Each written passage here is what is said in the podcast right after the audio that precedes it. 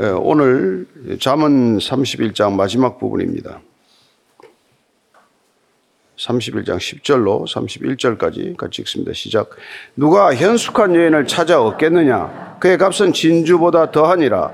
그런 자의 남편의 마음은 그를 믿나니 산업이 핍절하지 아니하겠으며 그런 자는 살아있는 동안에 그의 남편에게 선을 행하고 악을 행하지 아니하느니라.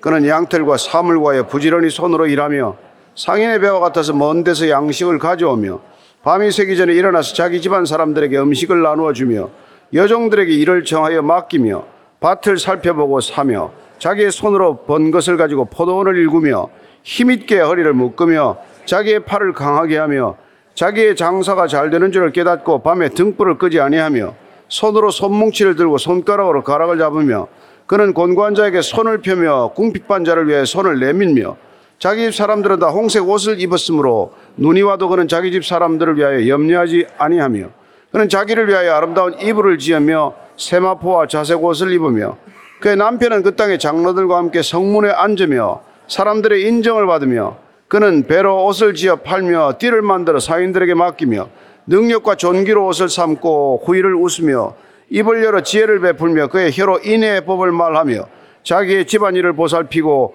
게을리 얻은 양식을 먹지 아니하나니 그의 자식들은 일어나 감사하며 그의 남편은 칭찬하기를 덕행이 있는 여자가 많으나 그대는 모든 여자보다 뛰어나다 하느니라. 고운 것도 거짓되고 아름다운 것도 헛되나 오직 여호와를 경외하는 여자는 칭찬을 받을 것이라. 그 손의 열매가 그에게로 돌아갈 것이요. 그 행한 일로 말미암아 성문에서 칭찬을 받으리라. 아멘. 예, 지혜서인이 자문을 오늘 이렇게 마무리하면서 한번 돌아봐야 될 것은 지혜에 대한 어, 분명한 어떤 그런 정의라고 할 수 있습니다. 여호와를 경외하는 것이 지혜의 근본이다 이렇게 말하지. 예, 천재가 뭐 지혜롭다든지 탁월한 재능이 지혜롭다고 하지 않습니다. 예, 우리는 뭐 이 세상에 천재를 부러워하기도 하고 뛰어나고 출중한 재능을 부러워하기도 하지만은 그걸 지혜와 그렇게 쉽게 연결시키는 것이 별로 자문에서는 볼 수 없는 얘기예요. 그럼 지혜란 뭐겠어요? 궁극적으로 그런 특출난 일이 아니라 어떤 삶의 균형을 얘기하고 있다는 것을 우리가 알게 됩니다. 그리고 또한 삶의 균형은 우리 일상의 삶 속에서 드러나야 한다는 것이죠.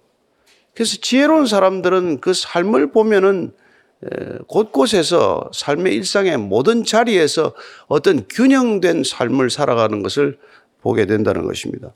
그래서 잠언 32장의 마지막 부분은 지혜로운 아내, 지혜로운 배우자에 대한 얘기로 끝을 맺어요. 지혜의 완성이 혹시 이런 것에 있지 않나 하는 생각을 한번 해보게 하는 그런 대목이죠. 10절부터 12절까지입니다. 시작. 누가 현숙과 여인을 찾아 얻겠느냐? 그의 값은 진주보다 더하니라. 그런 자의 남편의 마음은 그를 믿나니 산업이 핍절하지 아니하겠으며 그런 자는 살아있는 동안에 그의 남편에게 선을 행하고 악을 행하지 아니하느니라. 현숙한 여인. 이 성경에는 딱 두 번 나옵니다. 여기 현숙한 여인이라는 말이 나오고 룻기의 3장에 이렇게 룻을 향하여 현숙한 여인이라 딱 두 번 나와요. 뭐 품격에 관한 얘기죠. 성품이나 품격이 덕성이 아주 뛰어나다는 그런 얘기죠. 무슨 뭐 재주가 많다기보다도 그런 여인의 가치는 보석보다도 더 귀하다. 아, 그렇게 말합니다. 비교할 수 없죠, 사실은. 그런 배우자를 가진 남편의 마음은 그를 믿나니 산업이 핍절하지 않다. 그런 성품과 품격과 덕성을 가진 아내를 이렇게 얻게 되면 믿음이 있다는 거예요. 믿는다라고 표현합니다. 근데 믿는다라는 말은 사실 안심한다는 뜻이에요. 안전하다는 뜻입니다. 부부 관계가 안전하다. 부부 관계가 안심할 수 있다. 이게 여러분 얼마나 중요한 일인지 그런 배우자, 그런 부부, 그런 가정이라면은 산업이 핍절할 일이 없다. 그렇게 뭐 가정이 뭐, 뭐 찢어지게 가난하다 이런 일은 없다는 거예요. 그런 자는 살아있는 동안에 그 남편에게 선을 행하고 악을 행하지 않는다. 살아있는 동안 줄곧 선을 행하고 줄곧 악을 행하지 않는다는 것입니다. 그렇다면 변함이 없는 성품을 뜻하는 것이죠. 무슨 변덕스럽다, 변덕이 뭐 변덕이 죽긋하다 이렇지 않단 말이에요. 시종여일하다. 예. 결혼할 때 가졌던 보였던 그 성품, 덕성이 일생 동안 지속이 된다. 그런 얘기예요. 그래서 우리가 한 번 더 쓰인 그 현숙하다는 뜻을 룻기 3장 11절에 이렇게 말합니다. 보아스가 자기 룻에게 한 말이에요. 시작. 그리고 이제 내 딸아 두려워하지 말라. 내가 내 말대로 내게 다 행하리라. 내가 현숙한 여자인 줄을 나의 성읍 백성이 다 아느니라. 현숙한 여인, 이 여인의 덕성과 성품은 온 마을이 다 안다는 거예요. 예. 이, 이 모압 여인입니다. 이방 땅에서 온 여인이에요. 근데 이스라엘 백성들이 얼마나 그 이방인에 대해서 배타적입니까? 얼마나 에, 사람 취급을 안 합니까? 근데 이 모압 여인 하나 룻이 들어왔는데 온 성읍, 온 마을 백성들이 다 이 여인이 덕성이 대단하다, 성품이 빼어나다라고 이렇게 얘기하는 거예요. 그런, 그런 얘기입니다. 13절부터 16절까지의 시작. 그는 양털과 삼을 구하여 부지런히 손으로 일하며 상인의 배와 같아서 먼 데서 양식을 가져오며 밤이 새기 전에 일어나서 자기 집안 사람들에게 음식을 나누어 주며 여종들에게 일을 정하여 맡기며 밭을 살펴보고 사며 자기의 손으로 본 것을 가지고 포도원을 일구며 하여튼 부지런하다는 거예요. 기꺼이 일한다는 겁니다. 즐거이 일한다는 거예요. 예. 자발적으로 일한다는 것입니다. 무슨 남편이 시켜서 일하고 무슨 뭐 가족들이 뭐 보채서 일하는 게 아니라 늘 기꺼이 즐거운 마음으로 일하고 있다. 예? 상인의 배와 같아서 먼 데서 양식. 양식이 옛날에는 잘 떨어지잖아요. 기근도 많이 생기고. 그러면 어떻게든지 그런 양식을 구해왔다. 예? 그리고 뭐 밤 새기 전에 일어나서 새벽같이 일어나서 자기 집안 사람들에게 음식 해주고 여정들에게는 일을 정해서 맡기고 밭을 살펴보고 심사숙고하고 잘 계획해서 실수하는 일 없이 그렇게 사고 자기의 손으로 벌어서 돈까지 벌어서 포도원을 또 이렇게 일군다라고 말합니다. 도대체 이런 여자가 어디 있어요? 이런 아내가 어디 있습니까? 말도 안 되는 얘기죠, 그죠? 참. 17절부터 19절까지예요, 시작. 힘있게 허리를 묶으며 자기의 팔을 강하게 하며 자기의 장사가 잘 되는 줄을 깨닫고 밤에 등불을 끄지 않으면 손으로 손뭉치를 들고 손가락으로 가락을 잡으며 그렇게는 뭐, 예, 그렇게는 그렇게 뭐 열심히 하고, 예, 또 팔을 강하게 하고, 장사가 잘 되기 때문에 뭐 문장사란지 모르겠지만 밤새 등불을 끄지 않는데요. 제가 옛날에 미국 처음 가가지고 왜 밤에 저렇게 불을 안 끄나. 이걸 보고 제가 깨달았어요. 요새 한국에도 이제 많이 들어왔죠. 한국에 옛날에는 여러분 그 전기 절약하느라고 절대로 불을 못 켜놓게 했어요. 그래서 모든 밤거리가 깜깜하지 않았습니까? 근데 어떻게 미국에 갔더니 뭐온 거리를 밝혀놓고 상점마다 다 퇴근했는데 불을 밝혀놨어요. 근데 이게, 이게 유대인들이 장사하면서 이걸 가리킨 거예요. 잘 되는 집에는 불을 끄지 않는다. 잘 되는 가게는 밤새 불을 밝혀놓는다. 이거예요. 손으로 물레질을 하고 뭐 실을 타고 언제 잠은 자노? 참 하여튼 이런 일이 있다는 거예요. 게다가 또 21절이면 20절 시작. 그는 곤관자에게 손을 펴며 궁핍한 자를 위해 손을 내밀며 자기 집 사람들은 다 홍색 옷을 입었으므로 눈이 와도 그는 자기 집 사람들을 위하여 염려하지 아니하며 그는 자기를 위하여 아름다운 이불을 지으며 세마포와 자색 옷을 입으며 그것도 뭐 게다가 또 이렇게 뭐 어려운 사람들 돕는 걸 어렵게 생각하지 않고 가난한 사람들 필요 있는 사람들 그런 사람들에게는 늘 손을 내밀고 또 자기 집 사람들은 다 홍색 옷을 입혔다고 그래요. 이거는 그 당시에 따뜻한 겨울 옷을 말합니다. 홍색 옷이라는. 그 추우면은 날씨가 추우면 옷을 다 따뜻하게 입혀주고 그래서 뭐 눈이 와도 걱정할 일이 없다는 거예요. 예, 자기 집 사람들을 위해서 염려할 일도 없다. 그리고 자기를 위해서는 아름다운 이불도 만들고 세마포 모시옷을 만들고 자색 옷 그 귀한 옷을 또 이렇게 지어서 입어서 아름다움을 가꾸고 뭐 이거 참 하여튼 읽다가 읽다가 기가 막혀서 예. 그래서 사람들을 잘 다 돌본다는 거예요. 그렇죠. 한 여인이 들어와서 한 아내가 들어와서 온 집안을 그냥 그냥 반들반들 윤인하게 만들어 놓는 거예요. 모든 가정에 질서가 생기고 모든 가정에 균형이 이루어진단 말이에요. 일을 안 합니까? 돈도 번대요. 돈도 번대. 예, 그래서 뭐 가족들 돌보는 걸 전혀 어려워하지 않는다는 거. 디모데전서 5장 8절에 보면 누구든지 자기 친족 특히 자기 가족을 돌보지 않으면 믿음을 배반한 자요 불신자보다 더 악한 자니라 그래요. 예? 가정에 들어와서 가족을 돌보지 않는 사람은 믿음이 없다는 거예요, 기본적으로. 가족을 돌볼 줄 모르면 믿음이 없다. 불신자보다 더 악하다고 말합니다. 불신자도 가족은 돌보니까, 예. 악한 자도 자기 자녀들은, 자녀들은 잘 대할, 대할 줄 아니까, 예.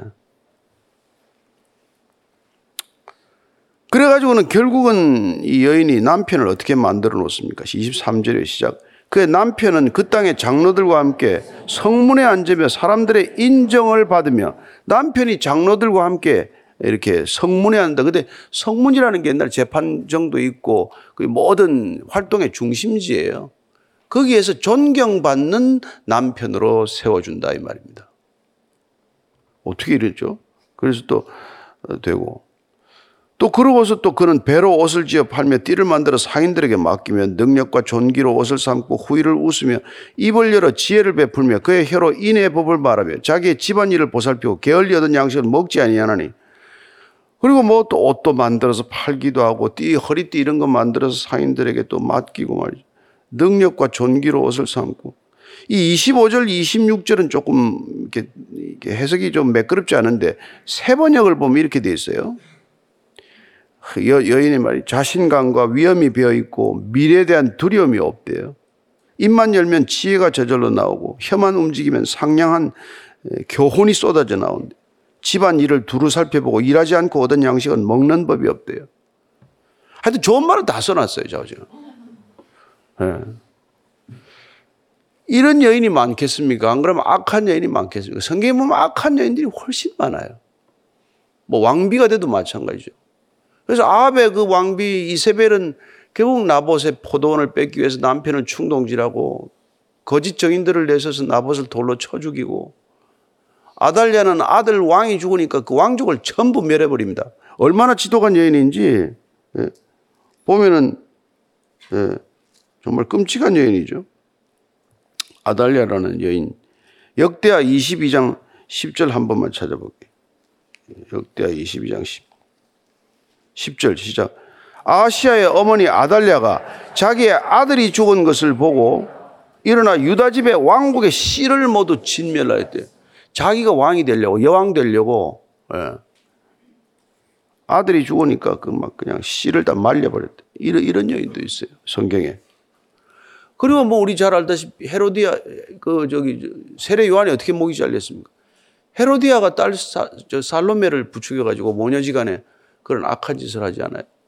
그러니까 성경에 뭐 악한 여인들 얘기가 많이 나오지만 이렇게, 이렇게 현숙한 여인이 얘기는 진짜 지극히 드물어요. 지극히 드물어요. 그렇지만은 성경은 기준을 낮추라고 말하지 않습니다. 이렇게 살아가는 게 정, 말 진정한 믿음이다. 이 얘기를 하고자 하는 것이죠. 이렇게 살아가는 것이 진정한 지혜다. 뭐가 지혜냐 이거죠. 예. 어느 것 하나 소홀함이 없이 가족 관계도 잘 챙길 줄 알고 어려운 이웃도 잘 보살필 줄 알고 그리고 자기는 뭐 정말 잠을 줄여가면서도 이렇게 온 정성을 다해서 살아가는 것 이게 삶의 기감이 되어야 된다 그런 얘기죠. 그 다음에 28절 29절입니다. 시작. 그의 자식들은 일어나 감사하며 그의 남편은 칭찬하기를 덕행 있는 여자가 많아 그대는 모든 여자보다 뛰어나다 하느니라. 그 이렇게 살았더니 남편은 성문 앞에서 존경받는 세상에 존경받는 남편으로 세웠고 그 남편과 자녀들은 내 아내가 우리 어머니가 이 세상에서 칭찬받는 많이 있을 수 있겠지만은 모든 여자보다 뛰어나다 이런 얘기를 듣는 거란 말이죠. 그럼 뭡니까?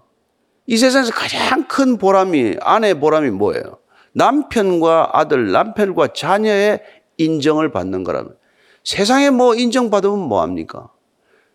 근데 남편도 마찬가지예요. 어디 가서 훌륭하다 소리 들으면 뭐합니까? 아내한테 무시당하고 아들들이나 자녀들한테 조롱받으면 어디 가서 무슨 성공을 한 거겠어요? 그런 성공이 무슨 성공입니까? 밑이 기초가 허물어지고 있는데. 그래서 지금 이렇게 말합니다. 예. 자식들이 말 감사, 늘 어머니한테 감사하고 남편은 아내 칭찬하기를 맞지 않고 예. 이런 여인이 실제로 있었다고 그래요. 우리가 그 오스틴이라는 사람 잘 알지만 오스틴의 어머니가 모니카가 이렇게 했대요. 그래서 남편으로부터도 존경받는 아내였고 아들 훌륭한 참 오거스틴이 어머니의 도움으로 자기가 신앙이 생겼다라고 말할 만큼 그렇게 인정하는 어머니가 되었다고 그래요. 예. 그래서 마가복음 이 14장 9절에 보면은 예. 이런 이런 마리아의 얘기가 또 나오지 않습니까? 14장 9절에 내가 진실로 너에게 이르노니 온 천하에 어디선지 복음이 전파되는 곳에는 이 여자가 행한 일도 말하여 그를 기억하리라. 예. 본인이 아껴서 평생 아낀 돈으로 향유 샀다가 그 모은 향유 옥합을 예수님을 위하여 깨뜨렸더니 그 향기가 어, 예수님 전해지는 곳마다 그 얘기가 전해질 것이다. 예. 그래서 어떻게 돈을 모으고 어떻게 돈을 쓰는지에 대한 기준도 그렇게 분명하게 가르쳐 주셨죠.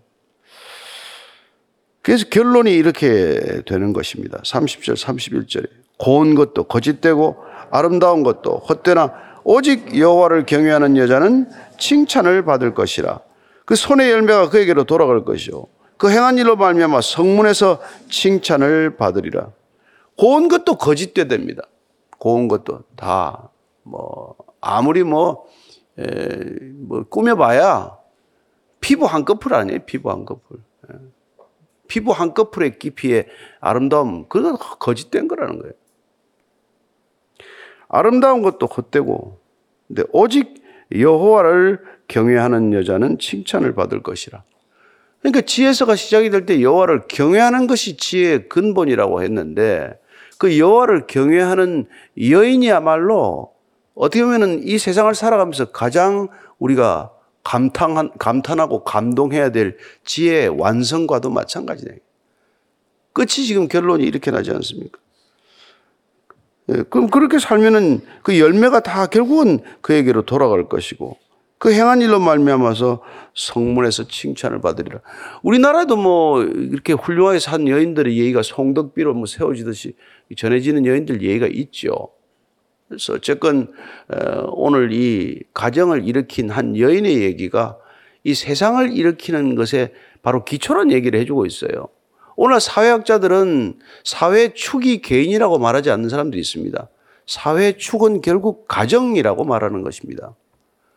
왜냐하면 가정이야말로 한 인간이 인간으로서 살아가는 사회와 가정의 가장 기초 학습터이기도 하고 그곳에서 비로소 인격이 제대로 형성되기 때문에 가정에서 제대로 자란 사람, 예, 그 사람들이 모여서 사회, 건강한 사회를 이루는 것이니까 건강한 사회의 기초는 개인이 아니라 가정이다. 그렇게 사회학자들이 주장하고 있기도 해요.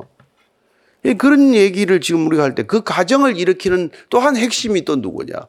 가정을 제대로 세우는 중추가 바로 여성이라는 것이 아내라는 것이죠. 제가 이 뭐 말씀을 조금 묵상하다, 야, 그래서 하나님이 중동에 복을 줬나? 네. 여인들이 전부 집에서 지마질만 하는 것 같은데. 그래서 오늘날 그러면 커리어 우먼이 잘못됐냐? 그렇지 않습니다. 뭐 일하는 거 좋아요. 자기 재능을 살려서 일하는 거 다 좋지만, 그러나 우리가 전업주부, 그것도 성직으로 여겨야 된대 말이죠. 이 세상에 그것보다 큰 성직이 없어요. 아이들을 제대로 길러서 이 세상에 부끄러움을 끼치지 않는 사회 해를 끼치지 않는 자녀를 이 세상에 내보낸다면 그보다도 큰 목양, 제대로 된 목회가 어디 있고 그보다 더, 더 중요한 성직이 어디 있습니까? 꼭 나와서 돈을 벌어야 하고 무슨 뭐 여자가 뭐 꼭 일해야만 그 되는 겁니까? 그 커리어 우먼이 잘못됐다는 건 아니지만 우리가 오늘날 전업주부를 홀대하고 전업주부를 갖다가 폄하하고 예, 이런 거는 말이 안 되는 일이란 말이죠. 이 세상이 이래서 허물어지고 있는 거예요. 아니 뭐 여성들이 밖에 다 나와서 허물어졌다 이 얘기를 하는 건 아니고 예. 하지만은 그 이 여인도 이거 일 안 하고 먹고 사는 거 아니에요. 자기가 돈 번 돈으로 포도원도 사고 뭐 종업원들 뭐, 뭐 옷도 따뜻하게 사주고 그러면서 살아가야 된다 이 말이죠. 근데 이게 한 여성의 얘기로 귀결돼서 되는 얘기가 아니라 우리가 배우자는 어떤 배우자가 남편이건 아내건 이렇게 가정을 일으켜서 그 가정이 세상의 기초가 되도록 하는 것. 그거야말로 지혜로운 삶의 완성이다. 이게 오늘 자문서가 우리에게 가르쳐 주고자 하는 마지막 결론 아닙니까? 가정이 제대로 된 것. 그건 제대로 된 아내, 제대로 된 남편, 제대로 된 배우자, 제대로 된 자녀들이 이 세상을 결국 이렇게 세우는 힘이 되는 거다. 뭐해야 우리가 이 세상이 잘 돼야 되겠습니까? 어떻게 하면 이 세상이 잘 되겠어요? 교회만 많이 세운다고 뭐가 잘 됩니까? 이 땅에 교회가 지금 부족합니까? 아니, 그렇지 않아요. 그리스도인의 가정이 과연 이런 가정이 되냐, 이 말이죠. 그래서 오늘 우리가 이 가정들을 돌아오면서 우리 스스로의 가정을 돌아보는 거죠. 그래서 어떤 일보다도 어떤 신앙보다도 어떤 삶의 태도나 자세보다도 이런 가정을 반듯하게 이렇게 세우는데 저와 여러분들이 혼신을 다해도 아깝지 않고 아무리 밖에 나가서 칭찬받고 인정받아도 무슨 소용이 있어요. 자녀들한테 비웃음 사고 우리 아버지 같이 우리 어머니 같이는 안 살겠다. 그러다가 애들이 동성애하고 말이죠. 이런 세상을 만들고 만 거 아닙니까? 그래서 오늘 우리가 이 말씀을 같이 나누는 우리 믿음의 가족들은 정말 가정을 제대로 반듯하게 이렇게 세우는데 목숨을 걸어야 돼요. 그럴 만한 가치가 있습니다. 예.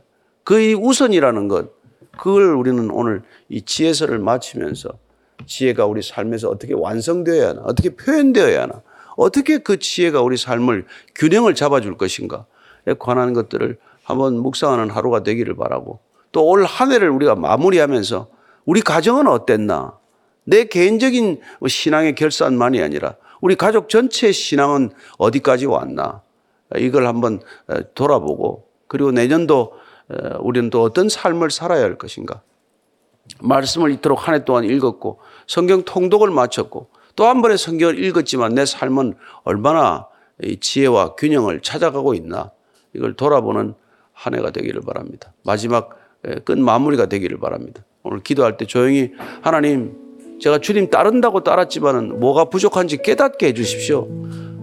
그리고 내년에는 어떻게 또 이 부족한 것을 말씀으로 채워가야 할지 주님 지혜를 얻게 하소서 한번 조용히 기도하겠습니다. 하나님 아버지 오늘 한 해도 주 안에서 이렇게 아름답게 지내왔습니다. 주님께서 한 걸음 한 걸음 말씀으로 인도해 주셨기에 따른다고 했지만 그러나 주님 말씀 제대로 따르지 못했음을 저희들 잘 압니다. 주님 때로는 저희들 자책했고 때로는 부끄러워했고 때로는 안타까워했지만 주님 그러나 결론적으로 2023년은 이 끝자리에 끝자락에 왔습니다.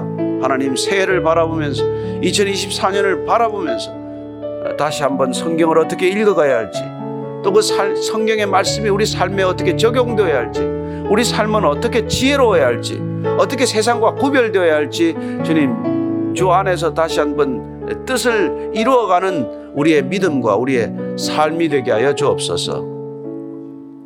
하나님 아버지 감사합니다.